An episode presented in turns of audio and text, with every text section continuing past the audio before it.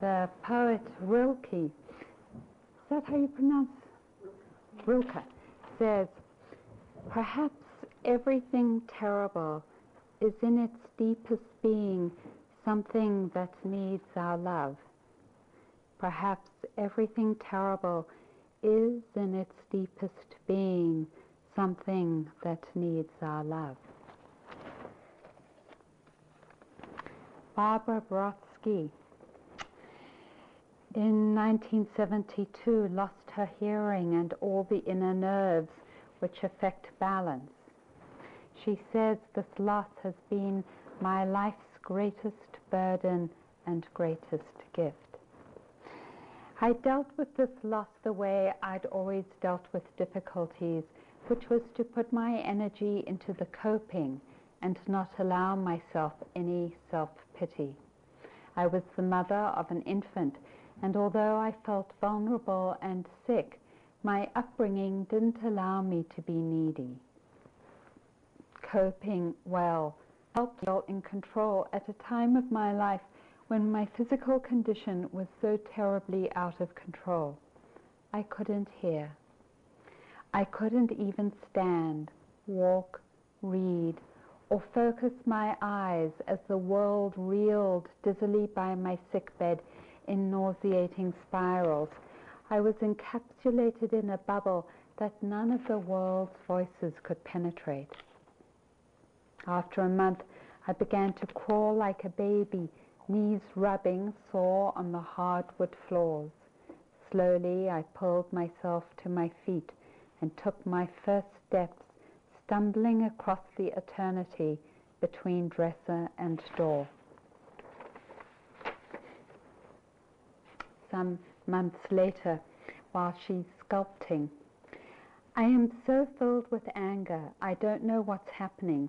I tried filing again, up, down, up, down, and again the words had nothing to do with the experience. I finally stopped and admitted to myself how much I hate this work. There is nothing to do but file. A trained ape could do it. I'm feeling rage that my deafness has deprived me of the means to make this work bearable by listening to the radio and feeling connected to people.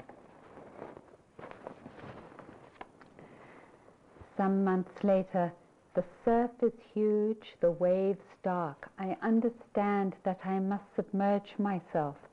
I must take a single step into the unknown. A wave crashes down. I step into its ebb and see the next wave tower above me, black belly, white foam. Feel it slap under, roll me in its power. I am drowning. I can't breathe. Desperately, I force my eyes open.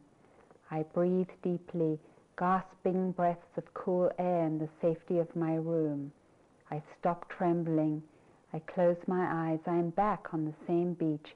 I do the whole thing over and over and over again. I beg for help.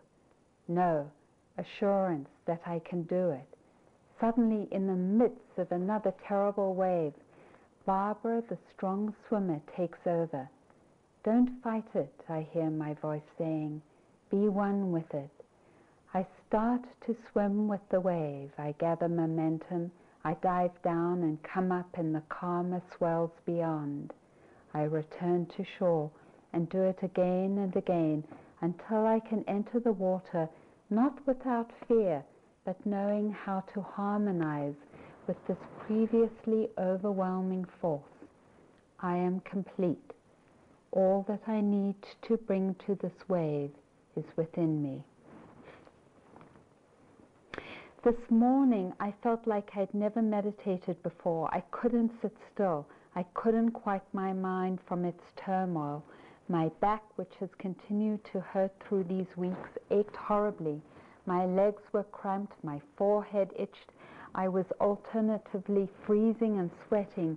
Most of all, I felt so totally alone. Sit with it, I told myself. Watch it.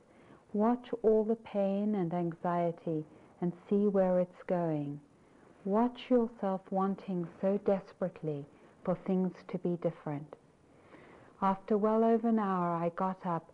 I walked around for a few minutes, and then the aloneness and agitation came back, and I sat with it. The isolation became overwhelming. Searching for something that might help, I reached for the lines of the 23rd Psalm. Though I walk through the valley of the shadow of death, I will fear no evil. Into the space I had opened through the small kindness to myself came the understanding you are never alone, that this is the isolation into which you've bound yourself. When do you remember feeling like this before? When do you last remember really needing that part, that psalm? And with a rush, the memories came back. I saw those first weeks of my illness, all sound gone. I couldn't focus my eyes. To turn my head brought waves of dizziness. I felt helpless and alone. I realized in this morning's instant of remembered pain that in 16 years of deafness I have never cried for my pain. When I understood how I'd buried this pain, I sat there on the floor and cried and cried. The remembering hurt, but not nearly as badly as burying it had hurt. I wept for the loss of my hearing. I wept for the aloneness. I wept for the fear. I wept for the one in a glass prison, seeing but totally cut off from the world. All that week I remembered and cried. I had raged at my deafness, but never allowed the pain into my heart. I simply buried it and met any feelings of self pity with contempt. I see that my deepest separation was from myself. Last night, I shared this new awareness with Hal and cried with him and felt his love. Today, I lay in bed before dawn, in the same bed where once I was so ill, and cried for the frightened young woman who had to cope with this illness. I reached out to my ears, gently searching for the nerves that were oxygen starved and dead. They seemed to ask me for forgiveness for failing them. I touched my ears, that part of me that I've so often cursed, with love. Finally, I reached out to myself, to the self I'd so often criticized for feeling self pity, for not trying harder. Barbara, I forgive you. Barbara, I love you.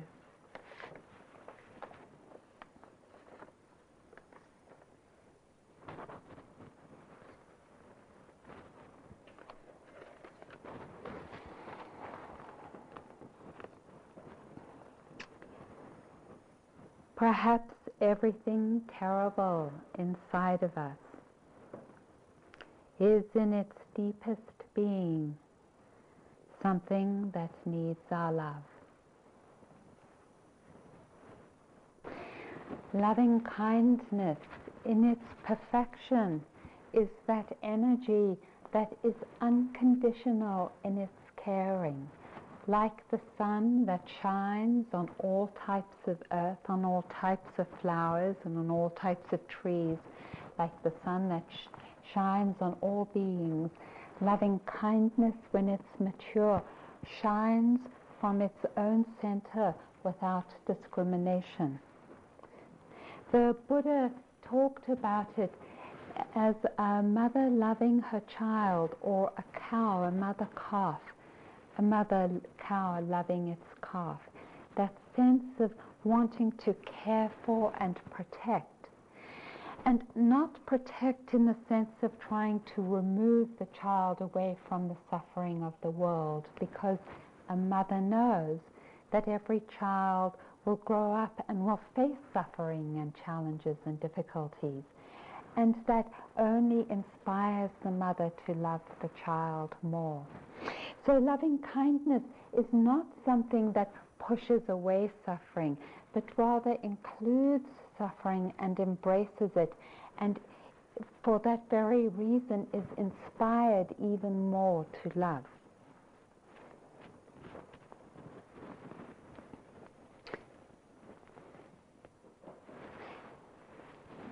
This path, we could say, is a path of love.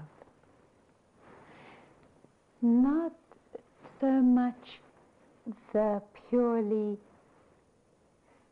and particular practice, concentration practice of loving kindness, but love in the sense that when we open and embrace what is most difficult inside of us, when we establish a relationship with that which is most painful inside of us, we actually begin to create the conditions not just for love, but for freedom. Think of the places inside of us that are contracted and held by judgments like Barbara. Don't be weak. Don't feel self pity. Or, for example, I can't love. I can't, I don't think I can be intimate. I don't think I have that capacity to be in an intimate relationship. Or, um, for example, I've, I've just recently finished writing a book, and at the beginning of, of the invitation to write, I got in touch with this belief that I couldn't write that I wasn't a writer and that I couldn't write. And I started to go to different writing workshops, and um, I clearly wasn't as good as a lot of people there. But um, I also watched myself throw back any compliment about my writing because I was so attached to this idea and definition about myself that I wasn't a good writer. We all have a myriad of places inside of us where we are holding these ideas and concepts, and particularly the negative ones about ourselves, that limit us and define us. But even more than just limiting us and defining us, actually cause a tremendous amount of pain. This path invites us to love all these places, to extend that sense of kindness and caring to all these places and to be present with them in a way in which the, the power of them begins to dissipate. Suffering,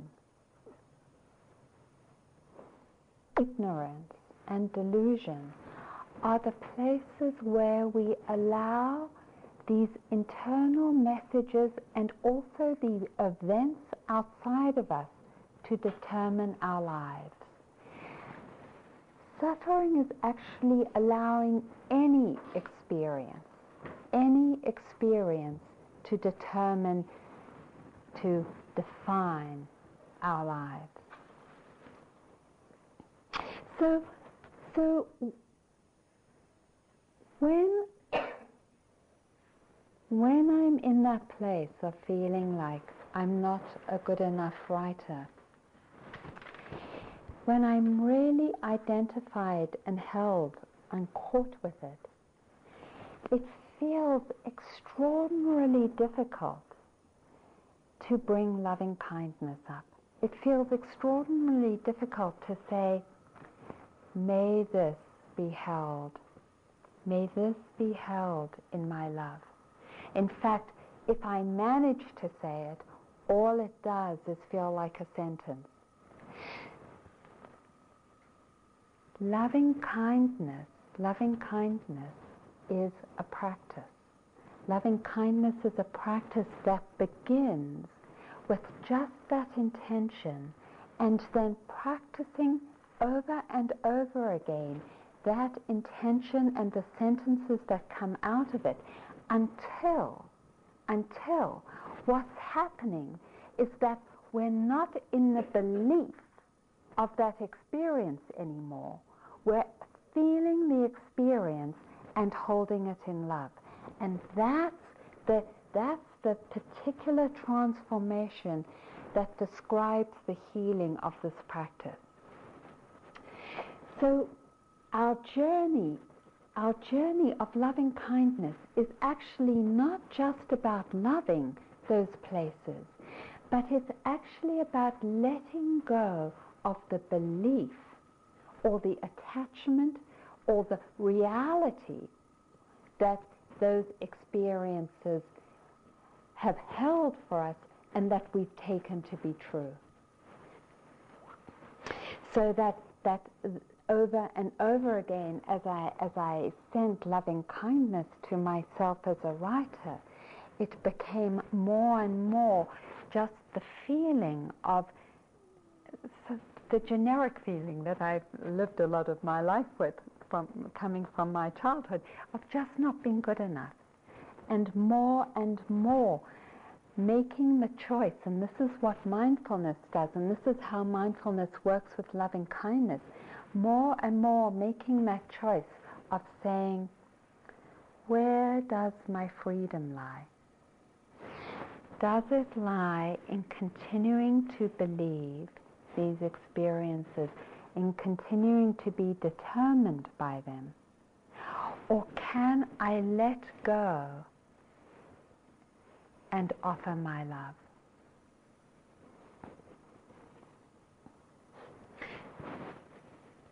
It takes a tremendous leap of faith to let go of our judging mind, to let go of our judging mind and to open our hearts to the actual experience of what's happening. At first, when I started to challenge these old negative spaces inside of myself, there was just this tiny light. Light. It felt like at the end of a tunnel, you know, there was this sort of all this blackness of this negativity, and there was this tiny light, and I was sort of, I felt like I was a swimmer, you know, with Barbara talking about the wave, just coming up to that tiny light, you know, gasping for air, which was like, this is not true. The Buddha actually says that no judgment, no judgment, no negative thought or opinion or idea or concept or definition that we hold about ourselves is ever true. Is ever true. That is so radical. That is, isn't that radical? I mean, just as women, we receive so much negative conditioning about ourselves. It is pervasive. To take a stand and to say, I challenge them. I challenge this. I challenge it for my life. I challenge it to honor myself. I challenge it for my freedom. And why isn't it true? Why isn't it true? Why aren't all these things true? It's your guess. Or concepts. But the, the um, yes, that's good. That's good. They're all concepts. But more than just they're all concepts. Where do those concepts come from? They come from the mind, but a particular aspect of it that never brings truth. Can, the conditioned response, you're, you're all circling around it. what, what brings negativity? We talked about it this morning. Aversion. Yes, aversion. Aversion never, ever is the condition for truth and wisdom. If it was, we'd all be totally wise already. Aversion, of, yes, great, it's so liberating. Aversion, when we are in aversion, and all those negative statements and concepts are based in aversion, we are never in wisdom. We are never in the truth. Oh my God, it's such a relief. It is an incredible relief. We can unlayer it. We can unburden it. It is such a wonderful gift to know that. Because when we are in that relationship, when we're in a relationship of mindfulness and loving kindness, we can see the places inside of ourselves, our personality, like I'm controlling. You know, I'm controlling. It's one aspect of my personality. We can, we can see it. But you know what? There is no hatred directed towards it. There is no judgment. It too is held in love. And the wisdom to understand that it is a personality trait that I can spend my life working on. It's fine. One can be honest about it, fine. But never ever a need to use it to shut down our hearts, to use it to beat ourselves up with, to, to, to uh, cut off the beauty of our life process. So, for all these places, the invitation is to call love into being. And the, the practice of loving kindness asks us to challenge the place where we are holding attached to the beliefs of those places of pain and to let them go. The more we're able to let them go, the more we're able to hold those places in love. Just as in the same way Barbara talked about allowing herself to feel the waves crashing down on her of fear and finally surrendering into it, allowing it, letting go of all the concepts of I have to keep it together, you know, and allowing herself over and over to have the actual experience. And as she cried, she was held in her heart. And she finally was able to extend it directly towards her ears. This practice that we're on is a practice that says nothing needs to lie outside of our heart. No thought, no feeling, no habit pattern, no um, addiction or obsession, no matter what it is, needs to lie outside of our heart.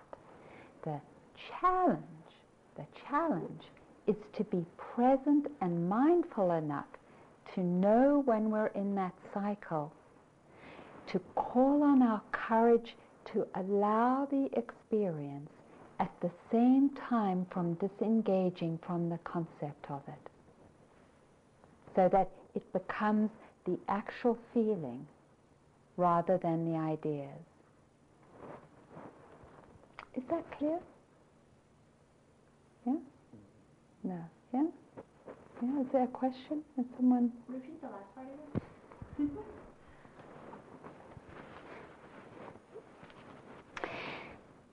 I hate I I hate myself. Let's say right now, I hate myself. If I'm really holding on to that belief, there is no space for the love to come up.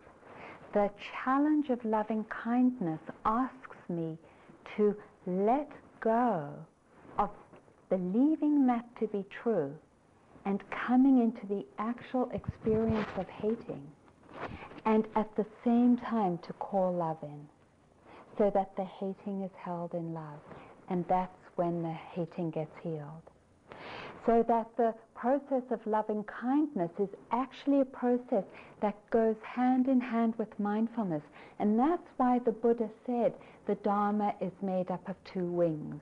On the one hand, wisdom, and on the other, compassion. Compassion is actually love for our suffering.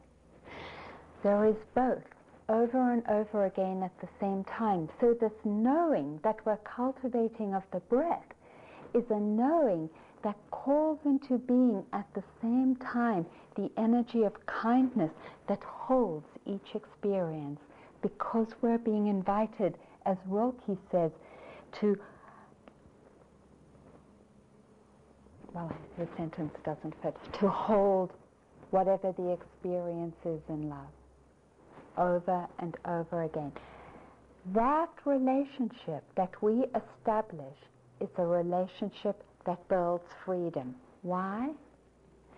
Imagine, imagine being one of those things tossed by the wind. That's often what our life is like. When someone likes us, we're happy. When someone doesn't like us, we're unhappy. When we make a lot of money, we're happy. When we lose all our money, we're sad. The Buddha said that every life experiences the um, winds of gain and loss, fortune and misfortune. He said every life goes through those changes. We just know from one and a half days of sitting the incredible number of changes that we go through.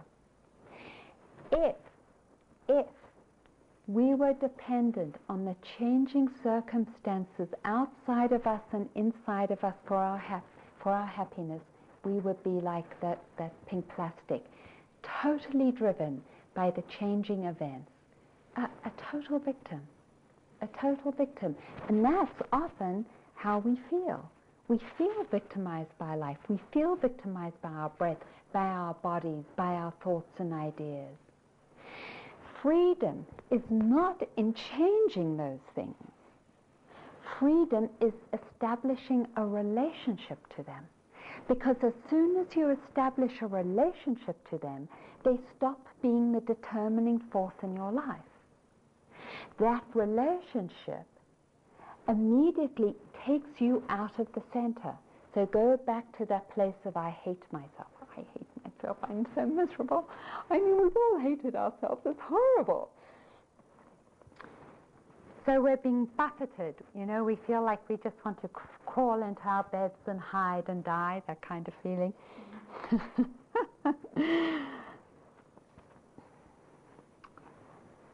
what happens when our mindfulness sees that? Lets go of believing the idea, comes into opening and connecting to that feeling, allowing the feeling to be felt. What is happening? We are creating a sense of, of um, I, don't want to, I don't want to say being. We are creating a relationship that holds the experience rather than us being determined by it. And that relationship of holding the experience becomes larger and larger and larger the more mindfulness grows and the more loving kindness grows. So that eventually we're like all of space and events come and go and nothing, nothing ever touches our love and mindfulness. That's when that is the fruition of a spiritual practice. It's that relationship of knowing and loving, and it gets bigger and bigger inside of us until all the events, all the thoughts, all the sensations, all everything we see, we hear, we taste, all experiences are arising in this huge space, and nothing determines us because it's so huge.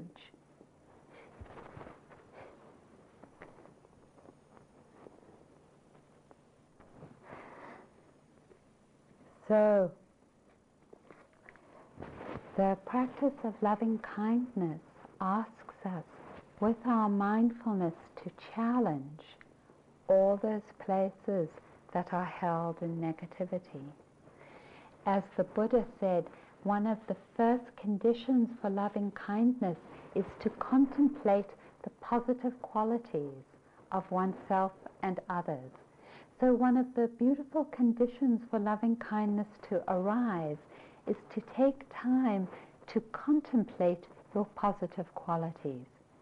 For example, that you've made such tremendous effort in, in honor of your heart's liberation here for these few days. That some of the time you've said, Come on, you can do it. The moments that you have been kind the moments where you have been generous, the, the strength that lies inside of you. It's a really beautiful contemplation to contemplate our positive qualities. Today we talked about karma. The Buddha says when we really understand karma, that becomes the deepest inspiration to love ourselves. For every mind state that we experience, when we believe it and identify with it, we are watering it so it gets stronger. Every time we experience something negative and we believe it, we're watering that negativity inside of ourselves, and that negative plant will grow. Every time we refrain from buying into it, and instead we intentionally call in love, we are watering love. The Buddha said that every moment and how we relate to that moment sows the seeds for future moments and their expression. He said, This is a law that is unavoidable. It is the law of life and the universe. Sometimes when you find yourself caught in a negative mind state and you can't think about love directly, it's possible to think about karma and to say, do I want this to arise again? No. And that becomes the inspiration to summon up the energy to refrain from believing it and to call in love. For every moment that we call in love, we are sowing the seeds for more love in our life. That is our power. For every moment that we intend to love, even if we can't love, but that we just intend to. Self hatred, I can't love you right now. I'm in too much struggle around it, but may I be able to love you in the future? We sow the seeds for love. Our power is in our intention. Our intention is our source of empowerment and becomes the source of our transformation in the world. The Buddha said that renunciation is the conditions for loving kindness. To, to let go of the primary obstacles of loving kindness, which are desire and attachment. To become easily contented is to renounce desire and attachment to be contented with little. He said, there is another contemplation, and that is one of impermanence.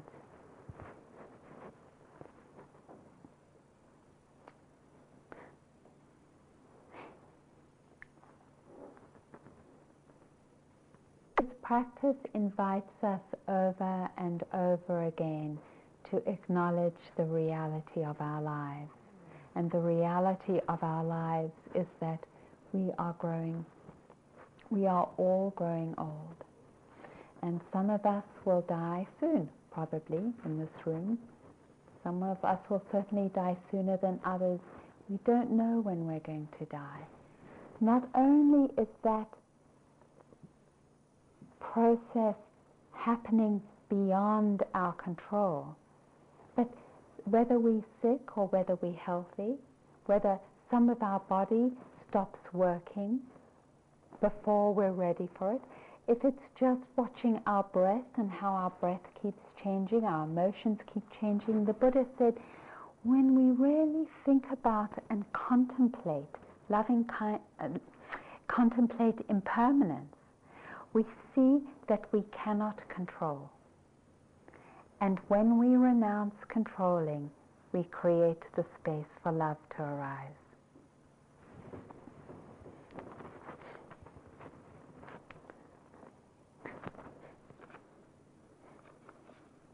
Now Metzger said, there are those who are trying to set fire to the world.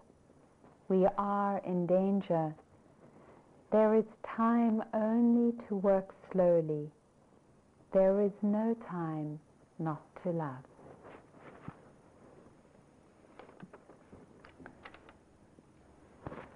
And Rumi said it like this every tree, Every growing thing as it grows says this truth.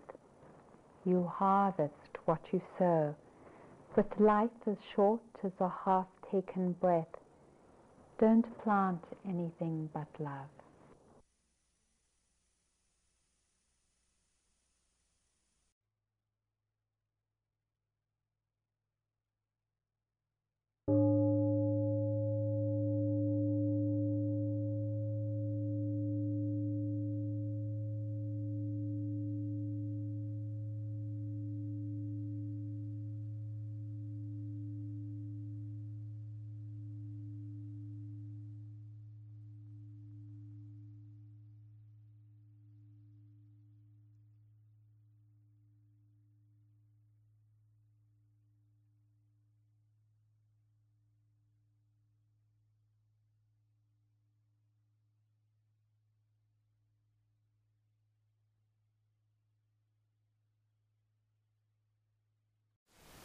Thank you for listening. To learn how you can support the teachers and Dharma Seed, please visit dharma dharmaseed.org slash donate.